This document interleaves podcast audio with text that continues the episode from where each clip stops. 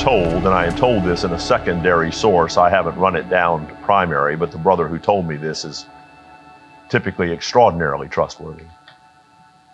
That most of the pictures that came to us over the years from the Hubble telescope involve a patch of sky that if you were if you were outside at night in the I don't know in the high desert where you could see a lot of stars and stuff and you're not in town with the light pollution and it's not a hazy night that the patch of sky that Hubble can zoom in deeply on would be roughly represented by you holding a, a postage stamp at arm's length.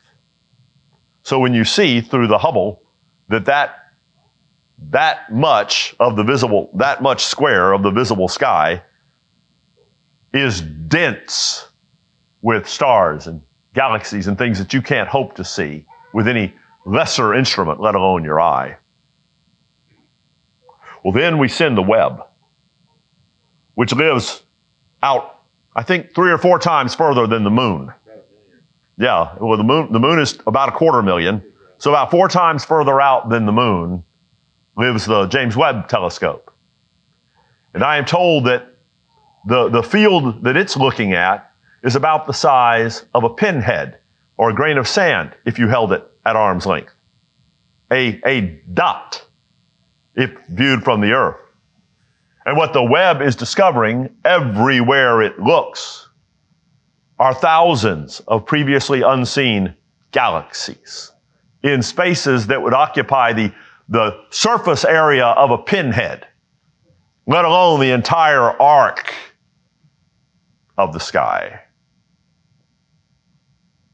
A biblical worldview requires of us that we see earth not as the geographic center of God's created universe. Who knows what that is? but the heart of what God is doing in creation is what He's doing on earth. It is on earth that the fall occurred. It is on earth that the redemption occurred. It is on earth where the image bearers dwell. I am reminded, and some of you know this, I had the, I had the privilege as a much, much younger man to serve for a few years on staff with, with one of my heroes, um, the longtime pastor of the Bellevue Baptist Church in Memphis, where I served for a few years, was a pastor by the name of Adrian Rogers. And I would contend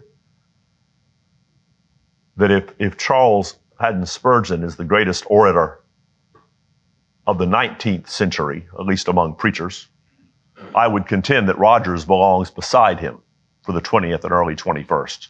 You argue that if you want to, but Never met Spurgeon, but I knew Dr. Rogers. One time, Dr. Rogers was asked about the immensity and complexity of the universe.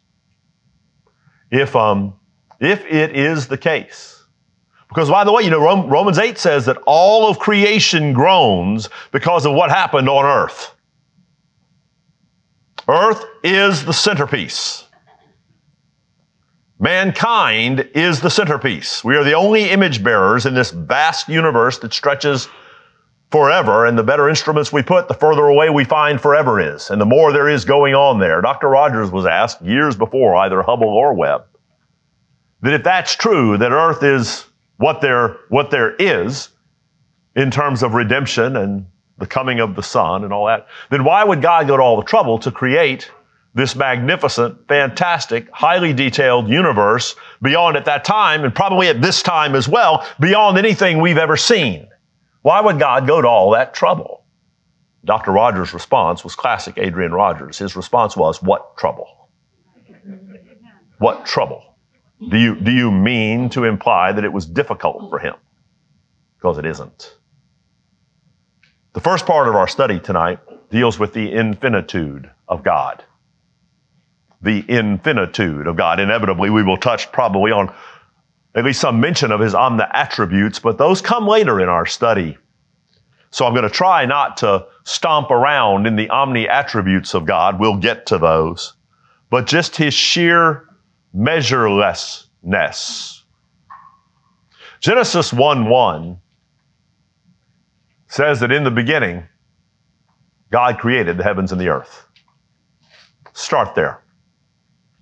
The quickest way to a collapsed biblical worldview, the quickest ramp to not thinking biblically about any number of topics is when something other than the Genesis narrative is your explanation for how the universe came to be. If you believe something that you saw on Discovery Plus or Nat Geo, or for all I know, the Sci Fi Channel and the guy with the weird hair talking about the alien.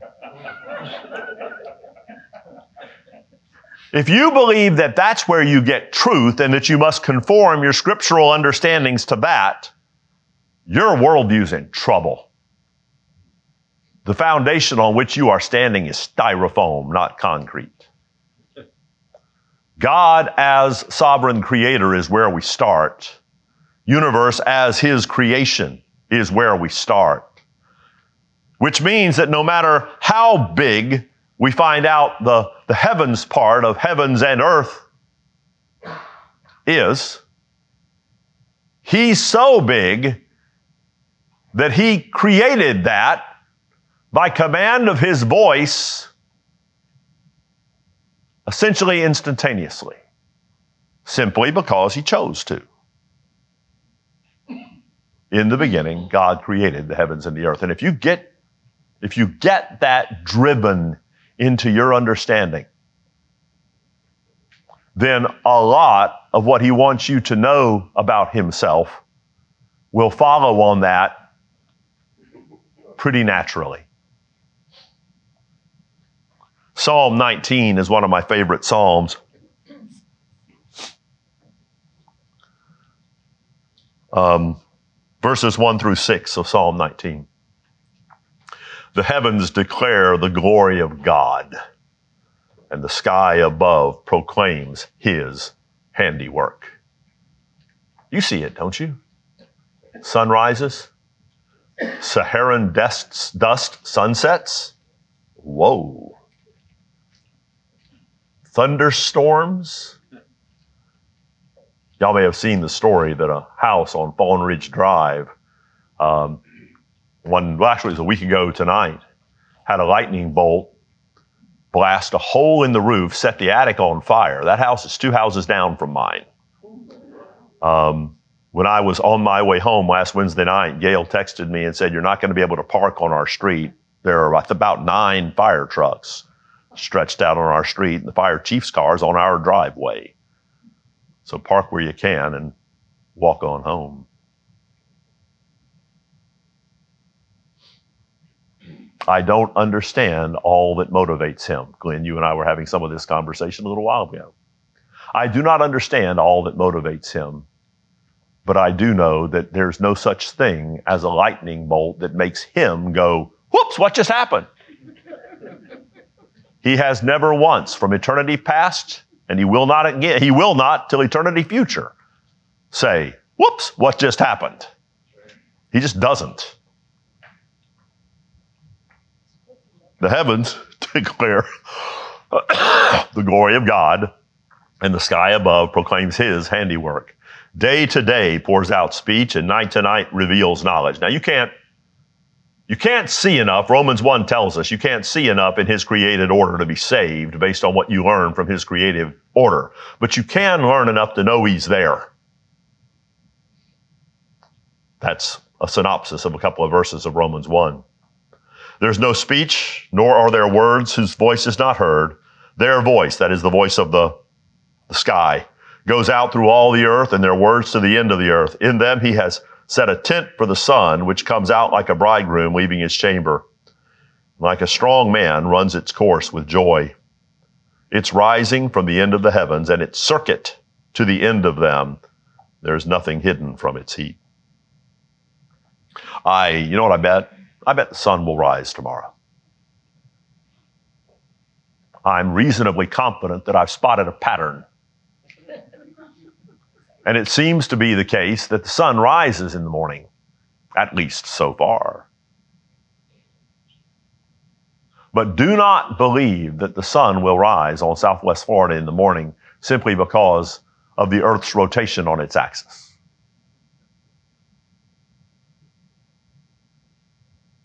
Not unless you believe that the earth can rotate on its axis on its own. And the sun can be positioned the right distance from the earth on its own. Sun will rise tomorrow morning in southwest Florida if it does, because the living God has willed for there to be one more time for us to say, This is the day the Lord has made, and we will rejoice and be glad in it. The sun will rise tomorrow in southwest Florida because he says it will. The infinitude of God is, is thus demonstrated and illustrated in space. I've chosen five characteristics of his infinitude. I could have done twice as many or three times as many, but these are the five that I've chosen. His measurelessness, using, using, using the measurelessness of space. That's the, that's the best example we have to somewhat concretely consider that which is infinite, right? Because it's that which is in our universe, which is infinite, is the volume of, well, the universe. He also is possessed of infinite love. Ephesians 3.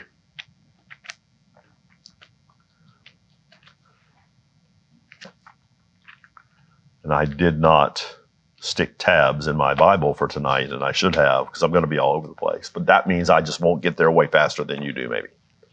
Ephesians 3 14 through 19. Paul writing to the church at Ephesus For this reason, I bow my knees before the Father, from whom every family in heaven and on earth is named, that according to the riches of his glory, he may grant you to be strengthened with power through his Spirit in your inner being so that Christ may dwell in your hearts through faith, and that you, being rooted and grounded in love, may have strength to comprehend with all the saints what is the breadth, length, height, and depth of what? Of his love. What is the, the measureless volume of his love? And to know pardon me, and to, and to know the love of Christ that surpasses knowledge, that you may be filled with all the fullness of God. Knowledge is good. Notice it doesn't say love that supersedes knowledge. It doesn't say love that is serving in the place of knowledge. We are to know and understand the Word of God. But we also are to experience His love and be staggered by it. When we look at other characteristics, as we will, His, his justice and His wrath, His utter, polished, perfect holiness. If you think the love of God for you is unsurprising, you're not being honest about who you are, or you're very uninformed about who He is. The love of God should surprise you in a rolling way. I don't mean that it's new information, but that it's one more time He's loved you. One more day He has loved you. He, if you're His, He intends to string together an eternity of those. We define love around here as an unconditional, self sacrificial commitment to the well being of another. Have you figured out yet that that's hard? Are you married? Have you figured out? I'm not, I'm not questioning your love for your spouse if you're married, especially if you're sitting in here with your spouse. Unconditional is hard. Self sacrificial is hard. Why should I have to get up and get your coffee? I thought by now it would be your turn to get mine. Why should I have to bear that burden? I thought by now you'd have some ability to handle that one on your own. Don't repeat me, Richard. You're going to get me in trouble with Bev. You're in enough trouble with Bev. I don't need to. We push our limits to get to unconditional self sacrificial commitment to the well being of another. Sometimes we fail. He's not pushing his limits, for he is limitless. And he does not fail. You know what I know about you, child of God? Tomorrow you're going to mess something up. Tomorrow you are going to one more time fail to live sinlessly. Not suggesting that tomorrow is the day you finally rob that bank. I'm not suggesting that tomorrow is the day you do something that's going to eventually land you on a Dateline episode. I hope that's not. I have a real morbid fascination with Dateline. I never saw a show that's entirely about how to kill your spouse in their sleep. if Gail ever dies in her sleep, I'm going to be arrested and prosecuted. I certainly hope she doesn't. You're going to mess up tomorrow. And again, if you if you see if you if you hear that as a specific accusation, or worse, if you say, "How does he know that about me? I'm doing quite well, thank you." That is an indication that you aren't. That's an indication that some of your understandings are badly bent. But if you're his child this time tomorrow, he's going to love you every bit as much as he does right now. Length, breadth, height, depth. And Your mistake, which may need addressing, may result in chastisement. Decent parents who love their children sometimes correct their children in quite unambiguous ways. And you may land yourself in a situation where he has to correct you in an unambiguous way. Even that, however, is an indication of his love. And because it's infinite to start with, this is good news if you're working yourself into a frenzy trying to earn his love. He's not going to love you one bit more tomorrow than he does right now, no matter what you do. You can't increase the infinite by your effort, and his love for you is infinite. He will not love you any more or less tomorrow than he loves you right now. He just won't. So anything you're doing to earn his love, stop. Stop. It's not his idea. Anything you're doing because you feel that you're glorifying Him and obeying Him by doing it, rock on. May you do it tirelessly, whatever it is. But if you're on some sort of religiously fueled treadmill and somebody keeps turning up the speed control, hop off and rest in His love, which is, in fact, infinite for you. Second characteristic that I've chosen to, to look at is His infinite grace. Turn back a few pages to Romans 5.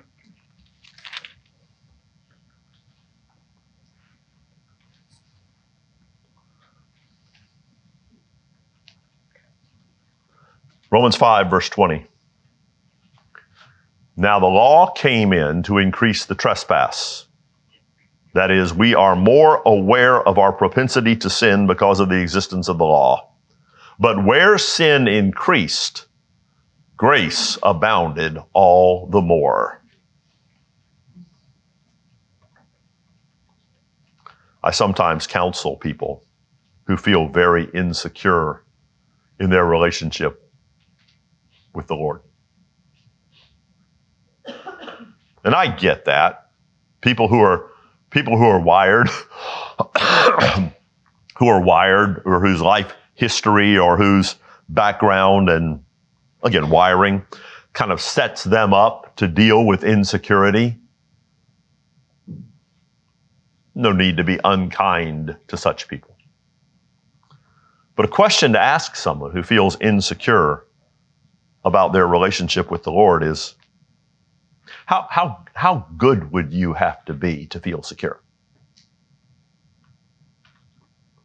Your insecurity must be based in some awareness of your own many sins and failure. How, how good? How good do you have to be to feel secure in your salvation? I'll give you a hint. You've never been that good. And what Romans 5:20 is saying is where you sin, grace outruns it. Your sin cannot outpace the grace of God for the child of God. He has already positioned you as one who is innocent before Him. He does that at the moment of the new birth. Uh, we'll talk about that actually in a few minutes tonight.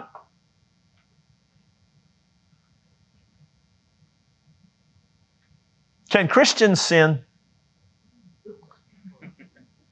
I'm glad I'm getting a laugh instead of any attempt to. That's almost not a serious question. Um, if you think the answer to that is no, I wonder what you must think of yourself. We, we create environments like, like church discipline so that we can, we can tug one another's leash when something is visibly and badly out of, out of whack. We love each other enough, if you are familiar with the McGregor covenant, of which you are a part if you're a member of our church. We've committed to, to say to one another, look, I care about you enough to come to you and say, I'm seeing something in your life that doesn't make sense to me. Can we talk? That's a good thing. But in terms of our standing before God, where sin abounds, where there is abundant sin. Grace more so. Because he who spared not his own son, Romans 8, but delivered him up for us all, will also with him freely give us all things. Now that doesn't mean the very newest BMW and a house with nine bedrooms and seven bathrooms, unless you're into that. More power to you if you are. That's not the all things. Nothing in Romans 8 is talking about material prosperity. You can't inject that into Romans 8 unless you're just violating the text. But everything that matters forever has been squared away forever because of infinite grace. And I'm glad because I, I have a I have a sneaking suspicion. It's the year 2022, and I was saved in 1971. And I have a sneaking suspicion, Steve, that if there were a given amount of grace set aside for me when I got saved, you know, this is how much grace Russell's going to get. I'd have burned through it by the time I graduated high school in 79, and I would be in deep trouble ever since. But that's not how it works. Infinite grace. Third thing I'd like to talk about for a moment is infinite justice. Now, this is important.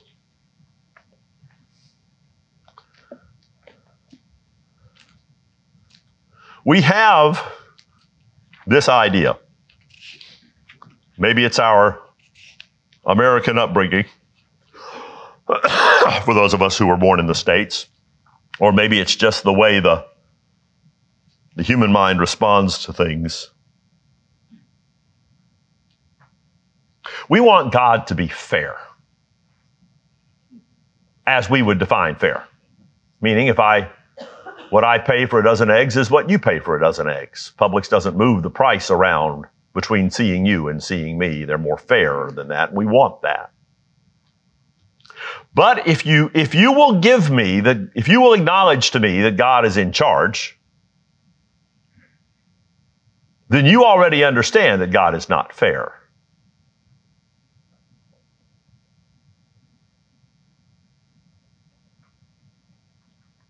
I was not born in December of 1961 in the Soviet Union or the Ukraine. I've got some real issues with my own government right now, but I was born in the United States. On the day I was born, somebody was born in Rwanda. Somebody else was born in the Congo, and somebody else was born in Eastern Europe, and somebody else was born, well, any number of other places. I was born to the parents that I have who loved Jesus and were telling me about Jesus and singing to me about Jesus before I could even follow the words. And a whole lot of people weren't. And if you say, well, God's not in charge of that, well, you just violated the thing that I said you have to accept. If God's not in charge of that, then you don't hold to the a God who's in charge. And if God is in charge of that, you already know he's not fair. But let me tell you what he is. He's just. He's just. And when all of eternity is, when all of the story arc of planet Earth, from its creation to its passing away in fervent heat on the day of the Lord, he will be found to have given no one a worse deal than they deserve. Not if you understand what we inherit from Adam and who, who we are. That can be a bit harsh. Justice is often harsh. Don't think of God as fair. You will frustrate yourself. The law of averages says that probably sometime between now and the weekend, one of us in this room is going to pick up a nail in their tire at the worst possible time and end up running on the rim somewhere and having to call AAA or somebody else because of a nail in a road that's going to get your tire, and the rest of us aren't going to get a nail in our tire. Please don't try to tell me God is fair. Please don't try to tell me that God is not sovereign over where nails are, unless you're prepared to tell me what other areas He's not sovereign over. You can't tell me you didn't deserve a flat tire, or the discussion must be, in fact, you don't deserve a car. Who do you think you are? Psalm 89, verses 12 through 14. The north and the south, you have created them. Tabor and Hermon, two mountains located in the north and south of Israel. Tabor, Tabor and Hermon joyously praise your name. You have a mighty arm. Strong is your hand, high your right hand. Verse 14. Righteousness and justice are the foundation of your throne.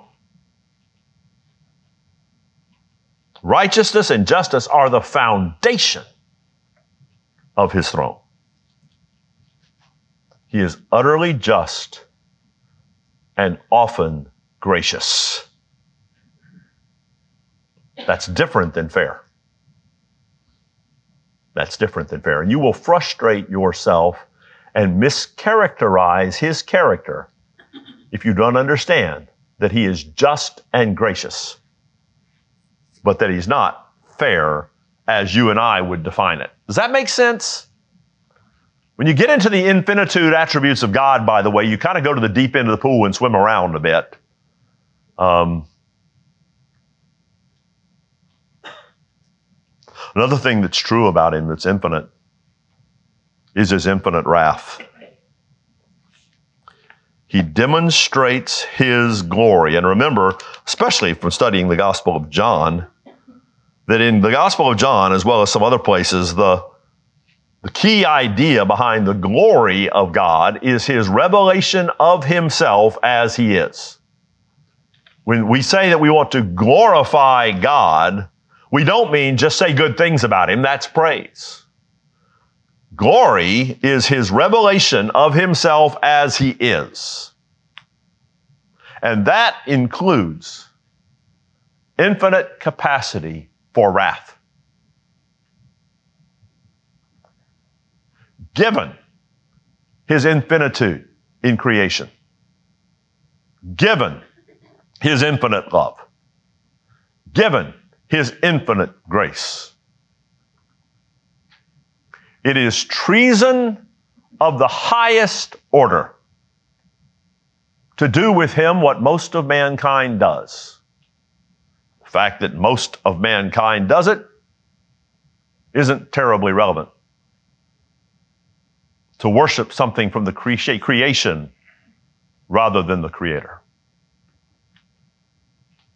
And that is the fallen human condition. Romans 2, uh, verse 5. Romans 2, verse 5. But because of your hard and impenitent heart, you are storing up wrath for yourself. You can, you can store it up for yourself because He's got an infinite reservoir of it on the day of wrath, pardon me, when God's righteous judgment will be revealed. Revelation 20, 15.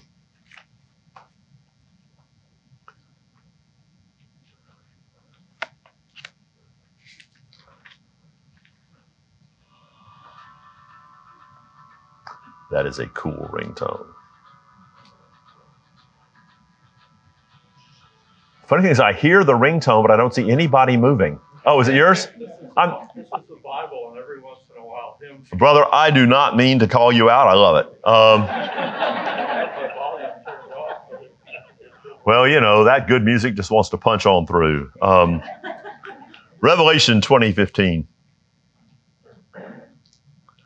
And if anyone's, this is at the end of things, after all the judgment is said and done. If anyone's name was not found written in the book of life, that is, not found to be among the born again, he was thrown into the lake of fire. I'm always puzzled when I hear somebody say, well, you know, Jesus won't send anybody to hell. When repeatedly the New Testament teaches that he does exactly that. His wrath is infinite. Treason against him is no small thing. I could chase that rabbit quite a ways, but my uh, another of my friends was in, in a debate one time. I, I watched it either on his webpage or on YouTube. And um, the person opposite him was taking the position that that the God of the Old Testament and the God of the New Testament were fundamentally different in their personalities, that the God of the Old Testament was quite a lot to manage, but the God of the New Testament was much warmer and fuzzier. So much so that it strained the credibility of the idea of one God whose story is being told through the whole Bible. And my friend said, So you're, you're saying that that the New Testament God is far nicer than the Old Testament God. His opponent said, That's, that's what I'm saying. He said, Have you forgotten that the New Testament God throws the switch on hell? It's a lot of wrath. Right now, he is patient. He does not have infinite patience. That is not an attribute where he is infinite. And one day it will be enough but his, his wrath is infinite. The fear of the Lord is the beginning of wisdom. And you know why the fear of the Lord is the beginning of wisdom? Because the Lord is scary. We can approach Him freely. We can approach Him joyfully. We can approach Him gladly. We dare not approach Him casually. We dare not approach Him as though approaching Him is our right, fundamentally within ourselves. We can respond to his invitation to approach him, but we cannot stomp impudently into his presence as though we belong there by right. We don't.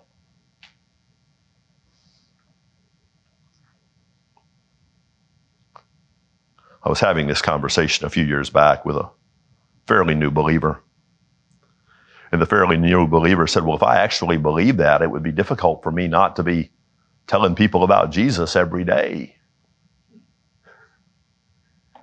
And I said, hold that thought. And wel- welcome to growing Christianity, right? Welcome to what it's supposed to look like. We are supposed to be bearing. When we're, we, we use, and I've probably done it, I'll probably do it this Sunday. Use phraseology like He came to save us from our sins. But the reason we need saving from our sins is His wrath. What Jesus saves us from is his own wrath.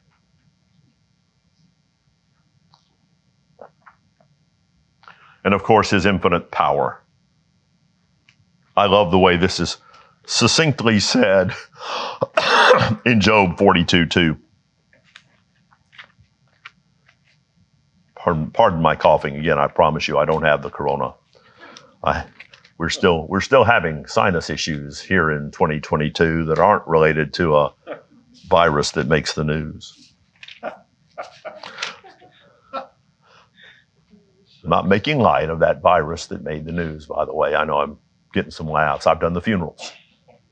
So, but I don't want to spend the rest of my life wondering if I blow my nose in public, the people around me will think I'm threatening their well being or cough or sneeze. Saharan dust allergies have a lot of us, or at least reactiveness. Job 40, by the way, if that's what keeps hurricanes away, we'll all sniffle together. Rather sniffle than have to, you know, pull fallen trees out of my yard. Job 42 2.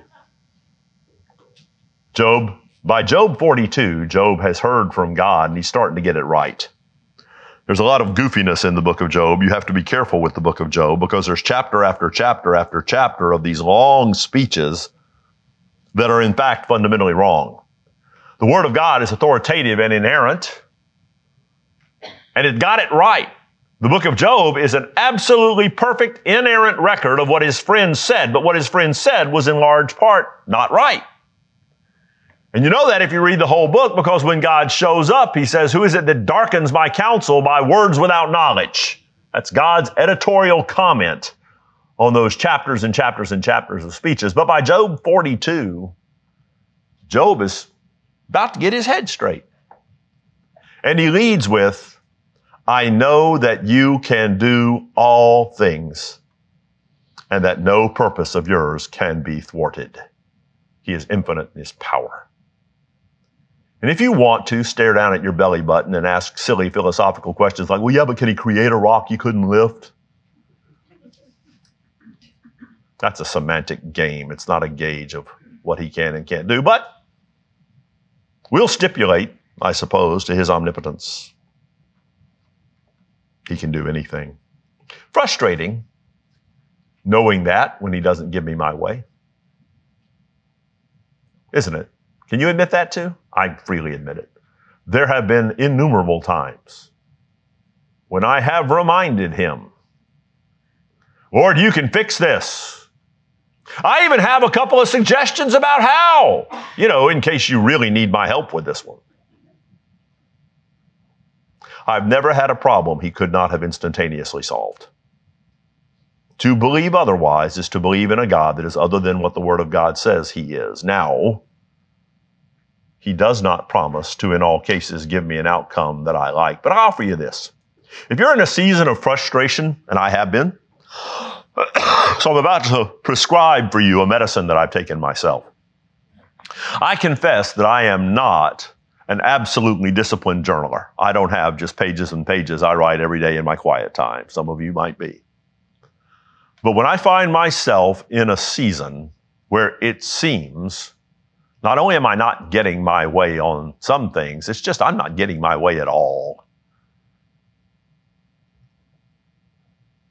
Start praying specifically and write them down. Start praying specifically. Lord, I wish that this would be this way. Lord, by your grace, I wish this would be this way. Lord, if you could do this for my friend, I wish you would do it. Start writing them down and then go back and see what he's done. What I've found, at least, is there's never been a season in my life where I had the right to indict his affirmative answers to my prayers. He has acted lovingly, graciously, surpassingly in far more instances than he has in effect said, Russell, I love you, but not this time.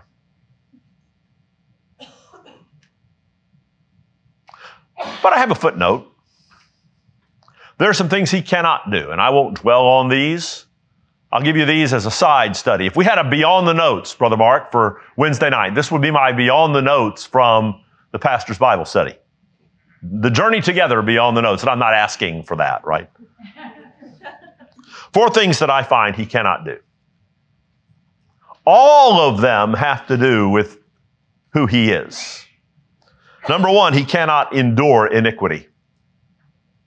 Check me in Isaiah 113 and Habakkuk 113, if I wrote those down right.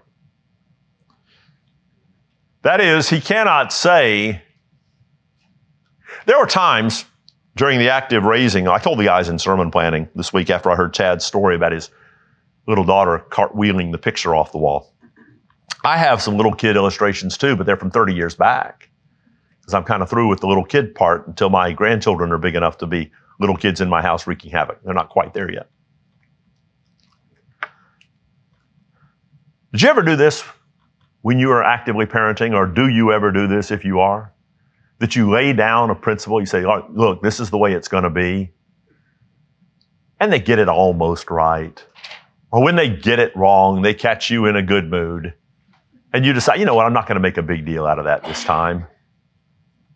And that's nice of you. But it's not godlike. You are choosing to endure iniquity against yourself. He won't. He will not relax the standard in any case. In fact, he cannot endure iniquity. To do so would be a violation of his nature. Second, he can't lie. Titus 1 2 says that in plain language, as does Hebrews 6 18. He cannot lie. What would be his motive? You lie to get something you want by cutting a corner on the truth. I'm not suggesting you've done it recently. he doesn't have to cut corners to get what he wants. Omnipotence pretty well covers him in terms of getting what he wants. He cannot lie. I love this one. 2 Timothy 2:13 says he cannot deny himself. That means he cannot act in ways that are not God-ish. That's important. I'll come back to it for a second. And then fourth, he cannot be tempted. I know that Christ in his earthly incarnation endured temptation. I accept that. But God the Father certainly cannot be tempted. And God the Son handled it pretty well. In terms of his ability, his inability, not just that he will not deny himself, but it cannot, he cannot deny himself. Um, that, that'll teach you something important just to chase a rabbit trail within the rabbit trail. the free will of a being with a will is constrained by that being's nature. Surely you would not argue that God himself lacks free will. But he cannot decide to lie. He cannot decide to deny himself.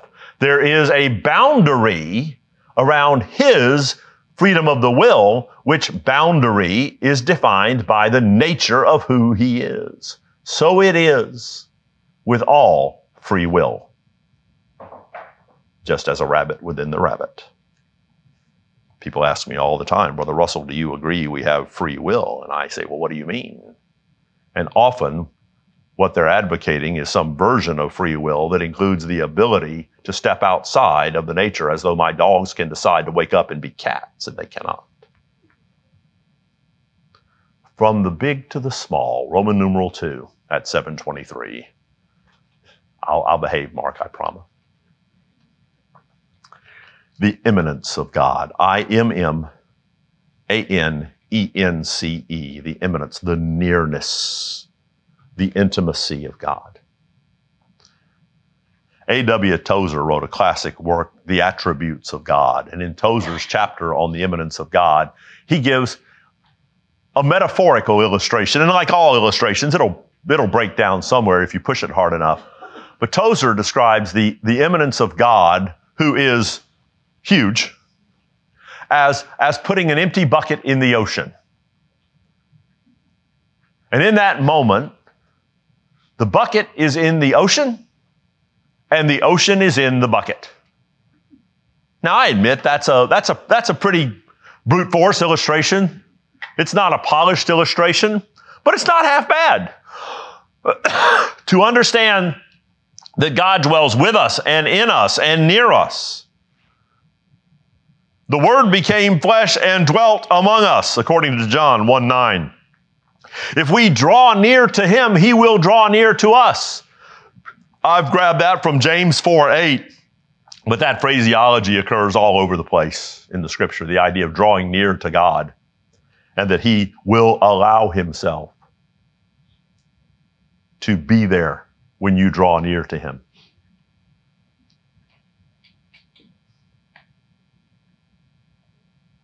The one main place where he did that The place where he demonstrated his nearness to us was his time among us on earth. And the place where he paid the price The place where his infinite wrath and his infinite mercy cross paths is the cross.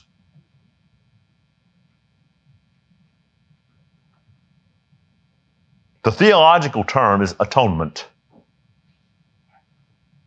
payment, making things right. The atonement of Christ on the cross is a historical work of Christ. A once for all, complete and entire payment for the sins of sinners. In our personal experience with Him, and it's because the atonement as an historical event happened quite a while before you were born, unless you're way younger than you look way younger. Two things arise from that atonement that Tozer lists separately, but then he admits they happen at the same time, though I like Tozer's treatment because these are two different things. For those who come to faith in Christ, for those who are, who are brought to the benefits of that atonement, we receive immediately two things. One is regeneration, and the other is justification. Both are instantaneous at the point of salvation. In that sense, both are simultaneous. But they are distinct. Regeneration is the replacement of your dead stone heart with a living heart. The passing from spiritual death to spiritual life. The transformation in nature such that what you once were, you are no longer. That is regeneration. Some faith traditions teach that that regeneration puts you on a path where ultimately you can behave well enough that God will throw his arms around you and claim you eternally as his own. That view is is an infused righteousness view that regeneration makes you a so much better person that God can like you now. That's wrong. Because there's a separate work that's done in the atonement, not just the work of regeneration, which by the way is very real. You're not a new creature, you're not in Christ, right? But if anyone, if any man is in Christ, he is a new creature. If you're not a new creature, then what do you conclude? You're not in Christ. The other thing that you get is justification. Justification is a, is a forensic term. It's a legal term, at least as the New Testament uses it. Your justification is the full, final, beyond appeal, beyond revocation declaration by the one court in the universe which nothing can reverse your declaration of eternal innocence. Some have said, oh, yeah, it's just as if I'd never sinned. Just, it's better than that. It's not simply that you never sinned, it's that you sinned and He bore the burden of it. And if you are justified by His infinite grace, and if you know Him, you are, That's why we often speak of both the eternal and transformative character of salvation. The eternal character of salvation is tied up in justification. The transformative character of salvation is tied up in regeneration. And every believer, when they come to be a believer, gets both. You won't get it perfectly right on the regeneration side, but He has gotten it perfectly right on the justification side. And that's a really, really good thing. And because of that, you're His. And you know Him. And you are the bucket in the ocean. The ocean around you is enormous beyond your ability to measure it. But it's also within you in a close and immanent way. He is near and He cares. His love is focused. You know, when you when you prayed this morning or when you pray tonight, you will have His undivided attention. And you say, well, that's, that can't be right. There are probably hundreds of thousands or even millions of people praying at the same time I am. You're probably right. How big is one one millionth of that which is infinite? What's, what's, what's infinitude over a million? If I, if I remember my eighth grade math, it's still infinite, right? When he is paying attention to you from his infinite capacity to listen to you and care about you, it doesn't matter that thousands and thousands of people are talking to him at the same time. His attention is undivided on you. You've got him. You've got him. The same God that spoke into existence the thousands of new galaxies that the Webb telescope is finding has said, Call to me and I will answer. He's very, very near. The takeaway for tonight, and I'm done. Don't don't lose your understanding of his nearness and intimacy in your understanding of his immensity. But don't lose your understanding of his immensity in your love for his intimacy. Instead, hold both truths and realize if you ask him, just, just, just how many craters are there on the surface of Mars? He knows that more easily than you can answer how many fingers are on my right hand. You're not omniscient. You have to look down and count. He doesn't have to count. He's got it front of mind. He's got everything front of mind. That that living God has bled and died so that you can know him if you're a child of God. We'll have a long way to go in this study. There are lots and lots of really amazing things about him that are true ahead. But I thought in the very first night we'd go from the the biggest to the smallest to kind of frame up the subsequent conversations. Let me pray and then we'll go. If you've got a kiddo in the kiddo stuff, be patient, right? Don't go out there and say, we're done, so you have to be done. They're working curriculum and all that sort of stuff. Be patient.